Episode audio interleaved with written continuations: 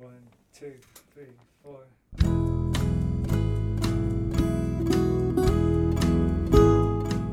Hello, you're listening to the Skylight Books podcast series.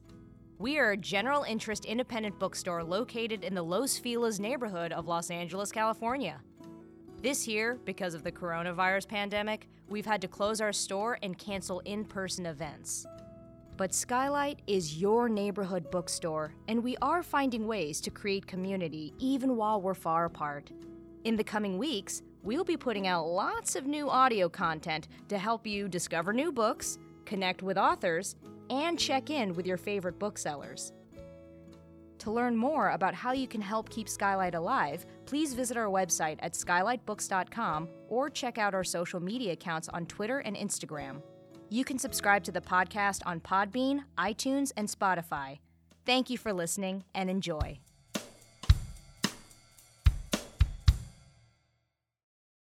Hello, lovely listeners, and welcome to Skylit. This is the Skylight Books podcast series. My name is Maddie Gobo. I'm the events manager here at Skylight Books in Los Angeles. Uh, we are still open for in store shopping um, every day, 11 to 7 and on weekdays and 10 to 8 on weekends. Um, we also offer curbside pickup those same hours, and we're open 24 7 on our website, skylightbooks.com. Um, so today we are going to be discussing a new short story collection, We Were Lucky with the Rain, which is by Susan Buttenwieser, and she's going to be in conversation with Lyman Claiborne. So I'm going to read a little bit about them in just a second, but first, some words about the book. The characters inhabiting Susan Buttenwieser's debut story collection, We Were Lucky with the Rain, stand at the margin of society, often perched on the knife's edge of economic disaster.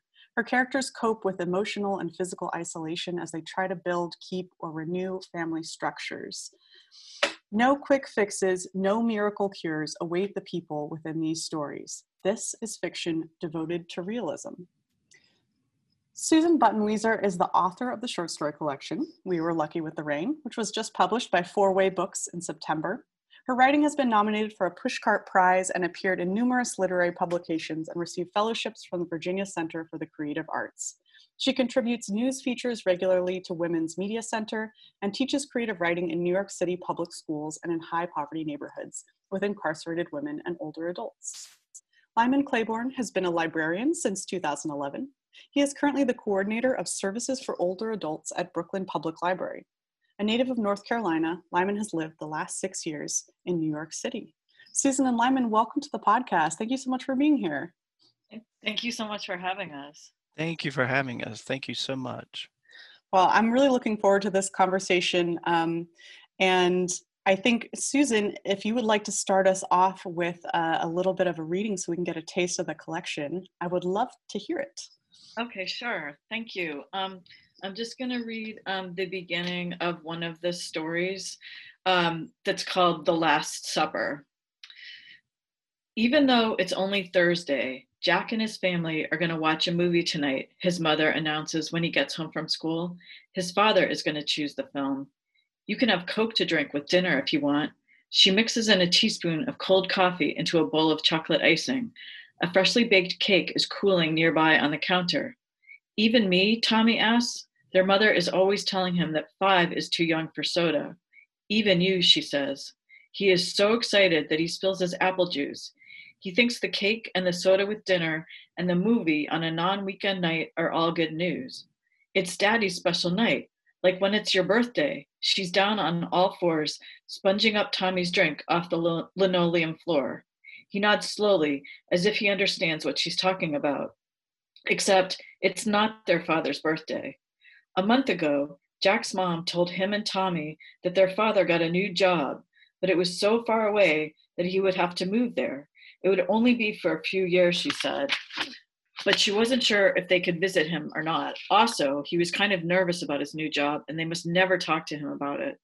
Remember, Tommy, when you were scared about the first day of school? Well, that's how daddy feels. But Derek Winters, who lives across the street and used to be Jack's friend, showed everyone in the entire fourth grade the article in the paper. Two to five years for grand, grand larceny, the headline said.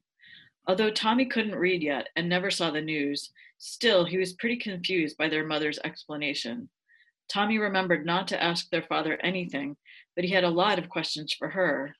Where exactly was Daddy going, and what was his new job? And why couldn't they visit him? It made no sense. And he really couldn't understand why they didn't all move together, like his best friend's family did last year when his father got a job in California. When Tommy got going with the questions, their mom would scream a tsunami of angry words, and all three of them would wind up in tears. Then his mother would sit outside in the yard with a big glass of wine until it was dark and late and she forgot all about dinner. They'd eat cereal in a rush right before bed, the milk and honey nut Cheerios churning around in Jack's stomach while he lay under the covers, and it would take a long time to fall asleep. Jack had to do something to make Tommy stop. He told Tommy that their dad was actually a spy on a secret mission, and if he kept asking questions, Tommy would ruin the whole thing. Daddy is a superhero? Tommy asked. You can't tell anyone, promise? Jack said, and also promise that you'll stop asking mom about his new job. So finally, Tommy did. Susan, I so enjoyed your collection of stories, and I'm glad you picked this one because it was one of my favorites. Um, it made me wonder so, with this story and all of your stories, are they autobiographical or are they simply observations you've had in life, or do you just totally make them up from your imagination? Um, they're not autobiographical, they're more um, observations of things and um, and and things that I've you know uh, from my imagination. I mean, kind of a combination. I usually have an idea or an image and um, that I start with. Um, like for instance, with this one, um, which is about the last evening of of, of the family um, before the father starts his prison sentence. I just had this. Um, I got the idea from a newspaper article, and I just sort of started with this idea about the the the um, the night, and I um, their evening together, and I wanted to tell it from the point of view of the child, but a child who was had some information, um, not the really young child, and also the idea of the older sibling kind of trying to protect, you know, being really caught in the middle of the two. But I guess a lot of the stories sort of start with some and sometimes I'll, I'll just see and i'll see something you know an image or something will come to me like i'll see something and i'll like make a whole story about it and i'll just need to sort of spend some time with the characters to kind of get their um you know get get the idea of what's going on with them so and, but yeah sorry um but yeah i just always i guess i sort of immediately knew that i wanted it to be from the child's point of view but a child with with some information but not at all of the information so like that was the tension and i just kind of went from there I love it. I love it. And maybe not to this one, but a lot of the stories when I was reading them, um, could you speak to maybe the setting or the place? Because there were quite a few that really stuck with me as far as um, a great setting, a sense of place. Um, yeah. Um, so, you... yeah. Well, I grew up in the like just outside Boston, and so many of the stories are set in this combination of real things from that whole area and my imagination so i've kind of had this imaginary town kind of that's based on a lot of real things in the whole greater boston area so um yeah it's kind of like a like a that that com- that sort of tension between real and in in in, in my my own head um there's a couple that aren't set there but mostly like that's sort of i feel like this somehow there's like everyone is somehow connected to that area um, in, in the stories.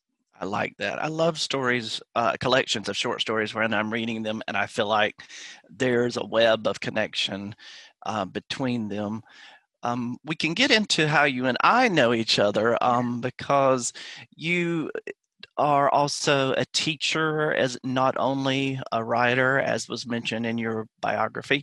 Um, and in this story, I thought about part of your job and your as a teacher because uh, you've done work with incarcerated women, I believe.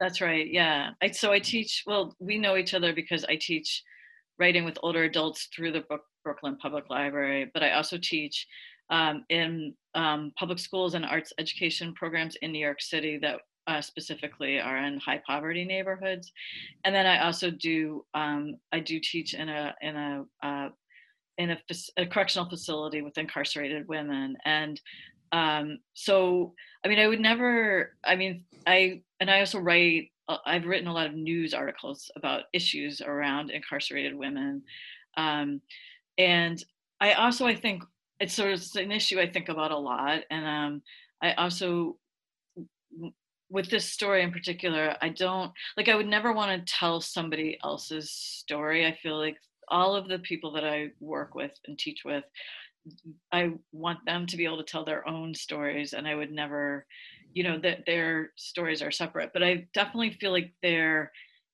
like I'm just feeling what you know i i for incarcerated women in, in particular like the being separated from their children is literally like it's like they're in agony over it and so that's really that's really stuck with me um, as a human being and as a parent myself um, i really really think about that all the time.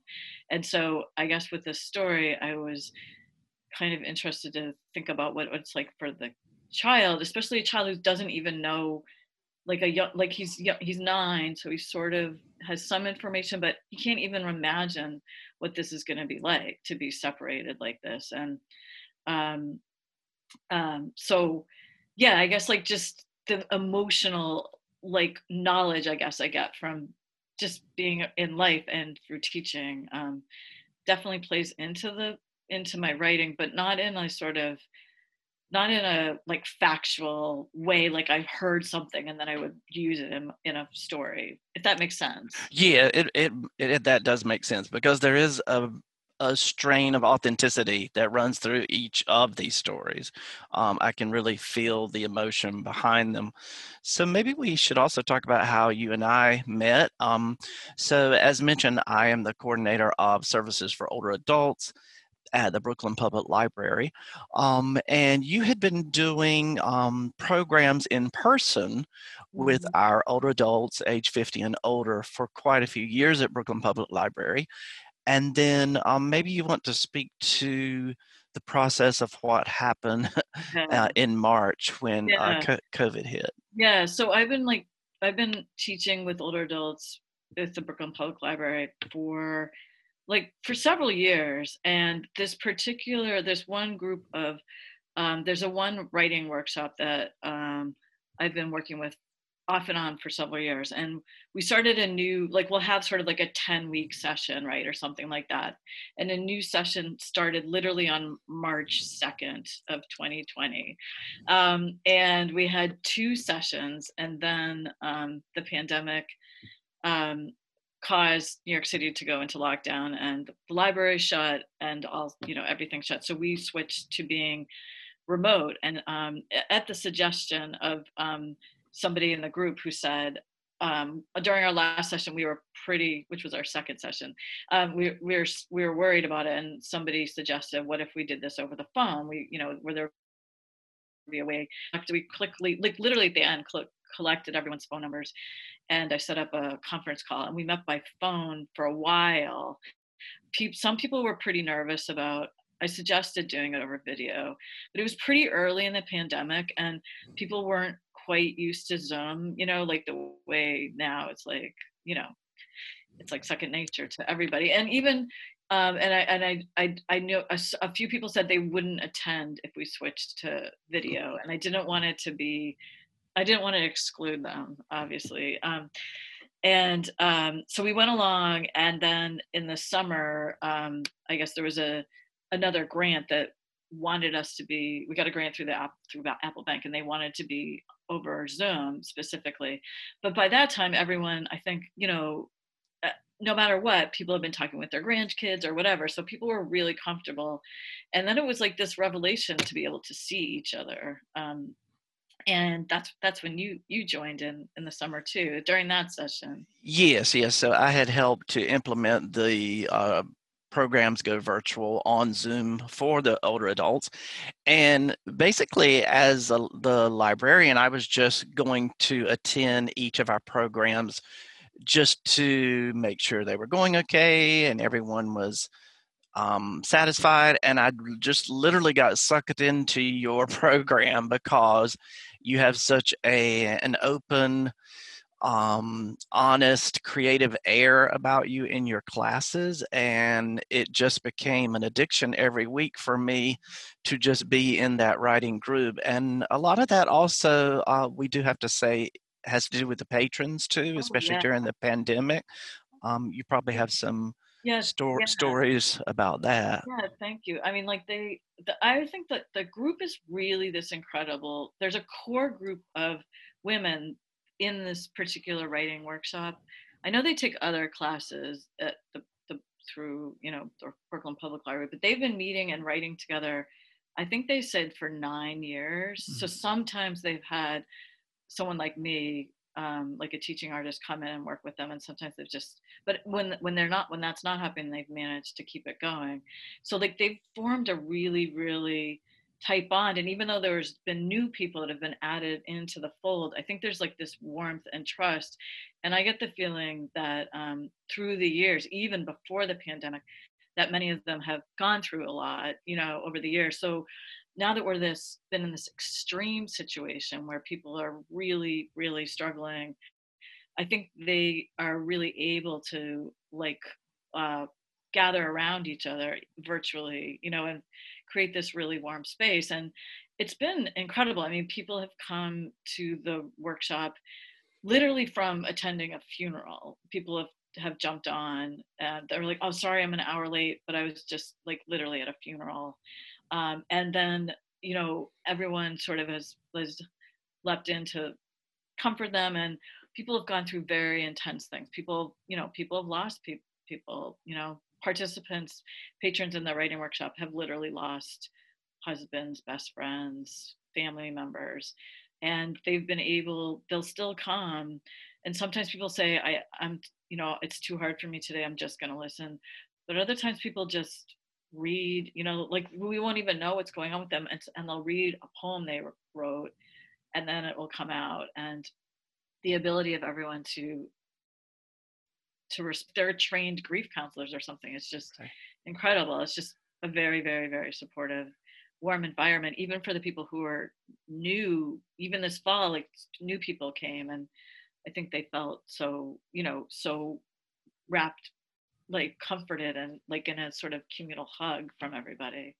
Yeah, it's really a free space for people to almost gain uh, therapy along with socialization, um, a sense of non isolation. Um, I like the way that you run the program where you begin with a piece of writing, typically poetry, sometimes prose, um, and then you have all the attendees read that and then um, take from that whatever inspires them. It's so wonderful to see how uh, each person um, interprets a piece differently. Yeah, yeah. I mean, I I also feel like um, because from teaching in school and um, especially where it's much more of a formal lesson plan, um, I I do really want to um, sort of demystify poetry for for everybody and to feel like there are. I feel like poetry can feel so intimidating and for people who are not poets and don't regularly read poetry, you sort of think of being in high school and reading maybe something you don't understand at all. Um, so I really I'm hoping to demystify it, and and so I work really hard to try to find things that I think they can each each whoever I'm teaching with who what they can relate like what they can relate to.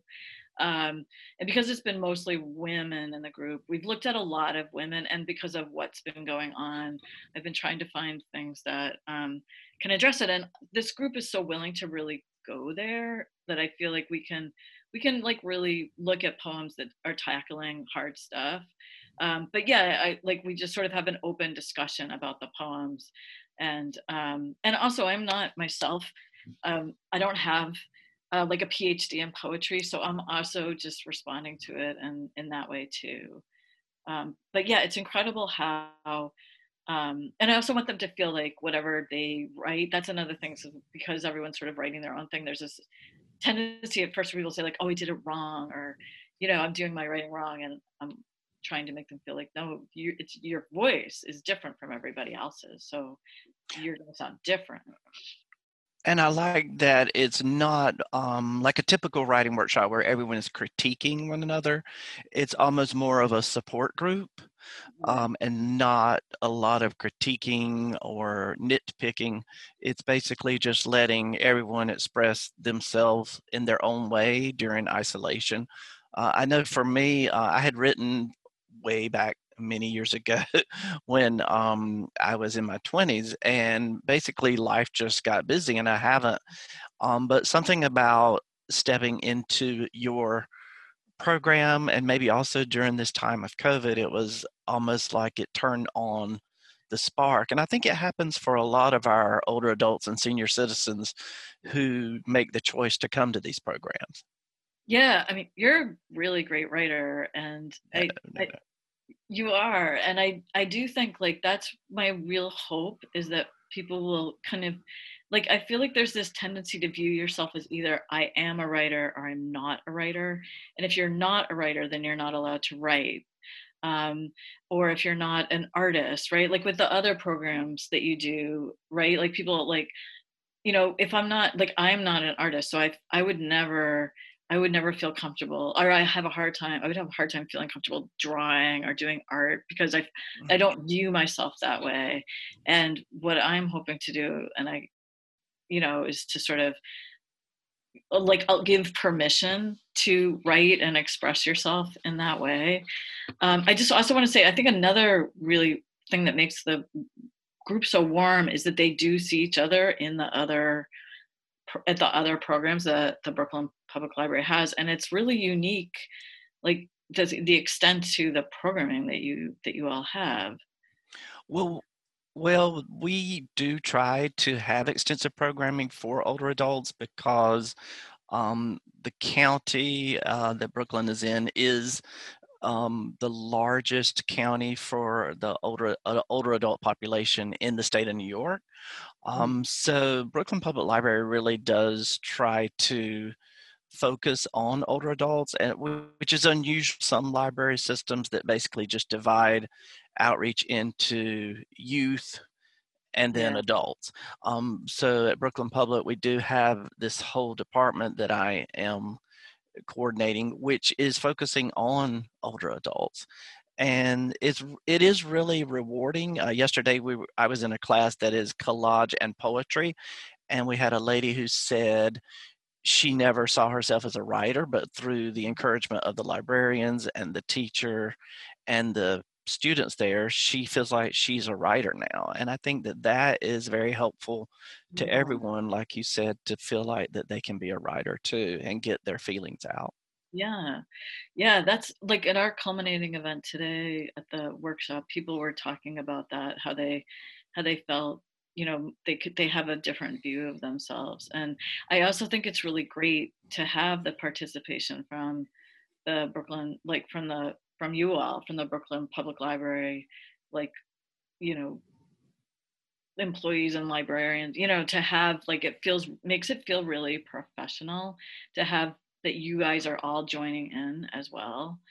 Um and uh yeah i mean i i'm a huge huge believer in that it's never too late. I really do. Um i mean like my book i'm 55 and this is my first book and um, and I was really inspired by this article that Roxane Gay wrote a couple of years ago. And she was talking, it was literally, I, I, remember, I, I still have it. It was from New Year's Eve 2017. And it was like, it was an essay about like, is it too late to, um, to, it was something like, is it too late to like, um, you know, follow your dreams and her whole essay was like it's never it's never too late. You're not a late bloomer. You're already blooming. It you know so like i literally i have it yellowed on my desk still so. That's awesome. That's yeah. almost like the grandma moses effect. You're never too old to do art yeah. or writing. Yeah. Right right.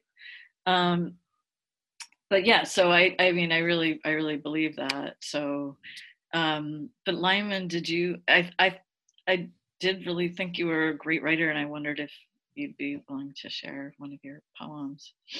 Uh, I can. Um, it was when you had a class which was an ode poem, Yeah, the and Mark you and, and you told us to do an ode to something. So uh, mine was an ode to reflecting mirrors. When I turned 16, I lost my modesty and realized the worst thing for a southern country boy less than an hour from the Atlantic was having Casper the Ghost, pale skin with no tan. So I started laying out after summer chores. My mom disapprovingly saying, Your freckles are not going to join together, Lyman Jr. But Aunt Janie was my second mom. Aunt Janie also longed for things outside the farm, like golden tans. Aunt Janie worked for the town five and dime store, and she finagled us some reflecting mirrors from the dressing rooms they were going to throw out for us to lie on. Reflecting mirrors covered in cooking oil. All we got was breast cancer for Aunt Janie 10 years later and 16 skin cancers throughout my life. Mm. I got out of the small town, but Aunt Janie's still there if I need to call her. She's truly my reflecting mirror. Beautiful. Love that so much. Thank Really you. beautiful. So maybe one day I can publish a wonderful book like you have done. I'm re- I really love your book, Oh, thank you so much. I really appreciate it. and thank you for inspiring people like me who are older adults to keep on trying. but it's it's been like a complete pleasure to work with you all. So Thank you. Thank you both. Lyman, that poem was great. I really enjoyed it, and I'm not a poetry person, so don't be so modest. Um, Susan, thank you so much for sharing your stories and, and your work as a teacher as well. I think it's really important to talk about that side of writing and the, the need for writers to foster each other and create these support networks. So thank you for the work that you're doing um, and especially with older adults that's that's so meaningful. I'm thinking about my own grandmother who is the best writer in my family but has never been published um, and i know she would love a class like that. All right so um, before we say our goodbyes i just wanted to see if either of you had anything else you wanted to say or talk about that we didn't get a chance to touch on yet Uh, not from me. I just wanted to thank you, Maddie, for having us.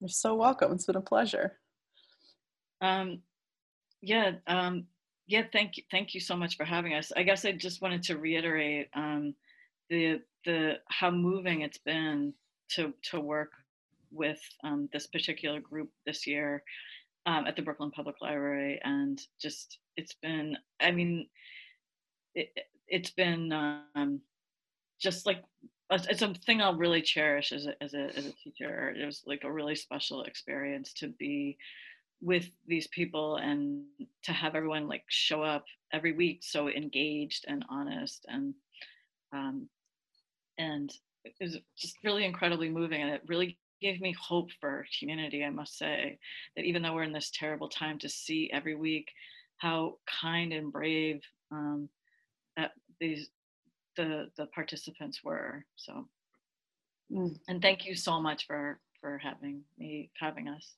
You're so welcome. All right, everybody. Thank you so much. Um, Susan Buttenwieser is the author of We Were Lucky with the Rain, the new collection out from Four Way Books. I hope you order that through Skylight. And Lyman Claiborne, soon to be published poet and Brooklyn public librarian. Thank you for joining us. Thank Um, you. Thank you all so much for listening. Uh, I hope you all take care out there in the cold world and and find yourselves a circle like Susan's circle of writers to lift you up in these in these difficult times. All right, everybody. We'll catch you on the flip Thanks. side. Thank you for listening to the Skylight Books podcast series. Please don't forget to visit our website at skylightbooks.com and make sure to follow us on Twitter and Instagram. Also, don't forget to subscribe to this podcast for more author talks and bookseller conversations. You can find us on Podbean, iTunes, and Spotify. Stay safe and healthy, and we hope to see you back in our store soon.